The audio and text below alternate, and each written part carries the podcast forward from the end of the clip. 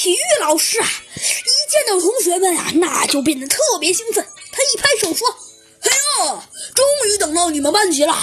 今天我告诉你，哎哎哦，对对，你两位还在这大驾光临呢，你们先出去。”就这样，呃，这个，呃，这个体育老师就硬是把这呃鸭嘴兽校长和鸭嘴兽校长的秘书硬是给请了出去。体育老师啊，砰的一下子就把门给关上了，然后说道：“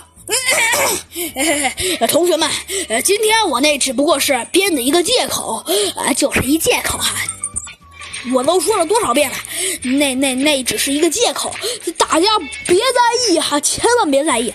我啊，其实是特别想跟大家上体育课的，就是没找出时间来来抽去，所以呢。”就这样，所以呢，我也很遗憾，呃，呃，我也很遗憾，就给大家提前上体育课了。希望大家不要介意哈，真的别介意。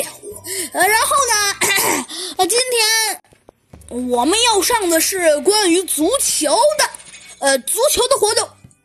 但是当体育老师把眼睛睁开一条缝时，呃，看见大家都默默不语。啊体育老师啊，可就有些气愤了。他说道：“哼，我我这我我好不容易呃找了个借口来跟你们上课上，你你们怎么还有有脸啊？还在这不说话？是不想跟我上课是吗？”哎，不是不是，有好些同学直接说道。小鸡墩墩娜娜更是更激动，扇着他那肥嘟嘟的小翅膀说道：“不是不是老师，不是老师，哎呀，快点开始，是足球是吗？呃，好好，老师你快讲吧。”